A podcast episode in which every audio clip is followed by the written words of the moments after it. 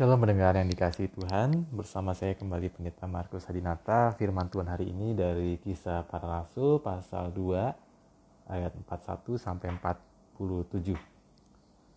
Orang-orang yang menerima perkataannya itu memberi diri dibaptis dan pada hari itu jumlah mereka bertambah kira-kira 3000 jiwa. Mereka bertekun dalam pengajaran rasul-rasul dan dalam persekutuan mereka dan mereka selalu berkumpul untuk memecahkan roti dan berdoa. Maka ketakutanlah mereka semua, sedang rasul-rasul itu mengadakan banyak mujizat dan tanda. Dan semua orang yang telah menjadi percaya tetap bersatu dan segala kepunyaan mereka adalah kepunyaan bersama. Dan selalu ada dari mereka yang menjual harta miliknya, lalu membagi-bagikannya kepada semua orang sesuai dengan keperluan masing-masing dengan bertekun dan dengan sehati mereka berkumpul tiap-tiap hari dalam bait Allah.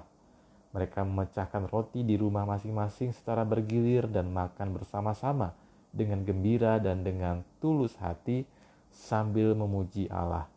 Dan mereka disukai semua orang. Dan tiap-tiap hari Tuhan menambah jumlah mereka dengan orang yang diselamatkan. Pendengar yang, yang dikasih oleh Tuhan, pernahkah anda membayangkan bahwa suatu kali Anda bangun di suatu minggu pagi dan ternyata tidak ada lagi satupun gereja di negara Anda. Tidak ada kebaktian pagi, tidak ada persembahan, tidak ada pendeta, tidak ada suara organ atau piano atau keyboard, musik gereja yang mengalun, dan tidak ada ibadah lagi. Dan apa yang terjadi? Mungkin Anda bisa mengisi minggu pagi dengan lebih leluasa, tidak ke gereja seperti berenang, nonton film, atau jalan-jalan ke mall, atau mungkin pelesiran, atau sekedar tidur di rumah. Namun bagi seorang Kristen, ketiada, ketiadaan gereja, yaitu sekelompok orang yang berkumpul untuk beribadah bersama, serta saling merasakan cinta kasih Tuhan akan merupakan sebuah kehilangan yang sangat serius dua tahun sudah pandemi berlangsung dan sempat kita beribadah di rumah masing-masing. Kalau kita merenungkan seandainya tidak ada lagi gereja di dunia ini, tidak akan ada lagi yang namanya rapat-rapat, sidang majelis jemaat, tidak akan ada debat dalam persidangan, tidak ada rencana anggaran pelayanan. Namun yang terutama, apa yang terjadi? Yang terjadi adalah akan merasakan bahwa perjalanan hidup iman akan menjadi sebuah perjalanan yang sendirian, bahkan mungkin penuh dengan kesepian. Kini di tengah-tengah dunia, gereja terus bertahan selama kurang lebih 2000 tahun. Sesungguhnya tidak banyak organisasi atau komunitas yang bisa bertahan selama itu, walau tidak dikelola dengan manajemen atau sistem yang organisasi yang efektif. Dan secara nyata memang banyak gereja lebih berbentuk seperti sebuah keluarga besar. Sesungguhnya sesuatu hal yang yang mengagumkan, mengapa gereja bisa bertahan selama itu? Padahal secara organisasi keuangan mungkin tidak serapi dengan organisasi-organisasi bisnis atau eh, pemerintahan yang ada di dunia ini. Apa yang membuatnya bertahan selama ini? Kalau kita melihat gereja di Indonesia sendiri ada begitu banyak macam aliran atau denominasi. Secara garis, garis besar ada yang disebut dengan gereja Pentakosta, karismatik, ada juga gereja Injili, dan juga ada gereja-gereja yang disebut arus utama dan juga Protestan. Sementara juga di Indonesia ada yang disebut dengan gereja Anglikan, bahkan Ortodoks Timur serta gereja uh, Roma Katolik dan semuanya memiliki warna yang khas berbeda-beda. Dan kalau kita melihat apa sih kekhasan gereja sebagai sebuah komunitas? Dalam kisah para rasul disebutkan bahwa dikatakan eh, gereja adalah sebuah persekutuan orang-orang yang percaya. Menarik dalam kisah para rasul tadi di dicatat bahwa orang-orang yang menerima perkataan itu memberi diri dibaptis dan kemudian apa yang menjadi gaya hidup mereka? Mereka dikatakan bertekun dalam pengajaran rasul-rasul dan dalam persekutuan. Artinya adalah apa? Artinya adalah mereka punya kerinduan yang dalam untuk terus belajar dalam pengajaran firman Tuhan. Mereka selalu berkumpul untuk memecahkan roti dan berdoa. Artinya apa? Mereka tidak menjauhkan diri dari persekutuan untuk beribadah bersama-sama. Dan menarik juga mereka punya gaya hidup saling berbagi. Dikatakan selalu ada dari mereka yang menjual harta miliknya lalu membagi-bagikannya pada semua orang sesuai dengan keperluan masing-masing. Tidak ada yang kelaparan dan tidak ada yang yang terlalu berlebih dan sehingga sombong.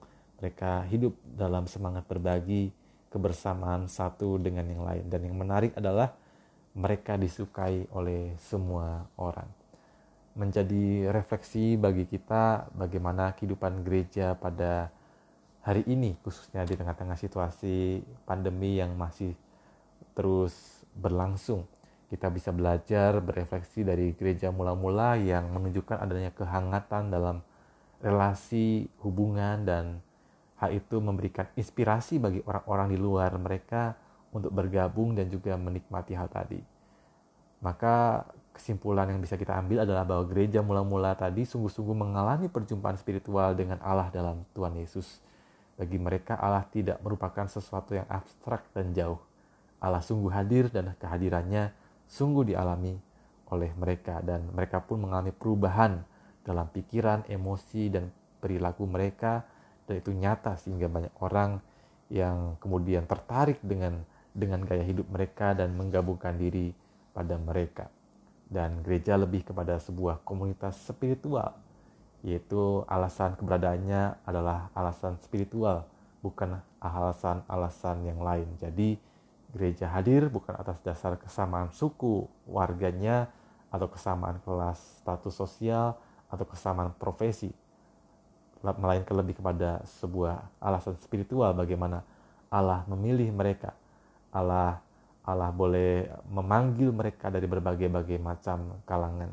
Dan spiritual berarti tugas gereja adalah menolong orang-orang untuk mendapatkan pemenuhan kebutuhan spiritualnya. Apakah itu?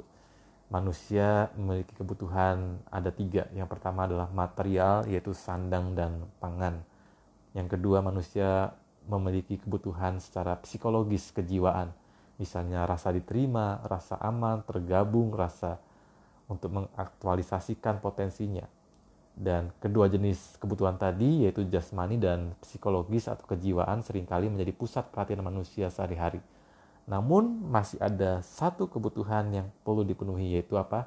Kebutuhan spiritual, yaitu kebutuhan untuk menjalin hubungan yang mendalam, intim dengan Sang Pencipta, untuk memahami akan makna keberadaan kita di tengah-tengah dunia ini kebutuhan untuk menikmati kehadiran dan menyembah Allah. Singkatnya, kebutuhan spiritual bagi kita dipahami sebuah kebutuhan manusia untuk berjumpa, bergaul dengan Allah dan dengan sukacita.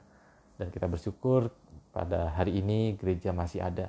Sekalipun kita e, menghadapi pandemi COVID yang belum usai, malah ada jenis yang baru, tapi kita bersyukur bahwa dengan teknologi yang ada, gereja tetap dapat menjangkau, menyapa umat Tuhan di mana pun mereka berada.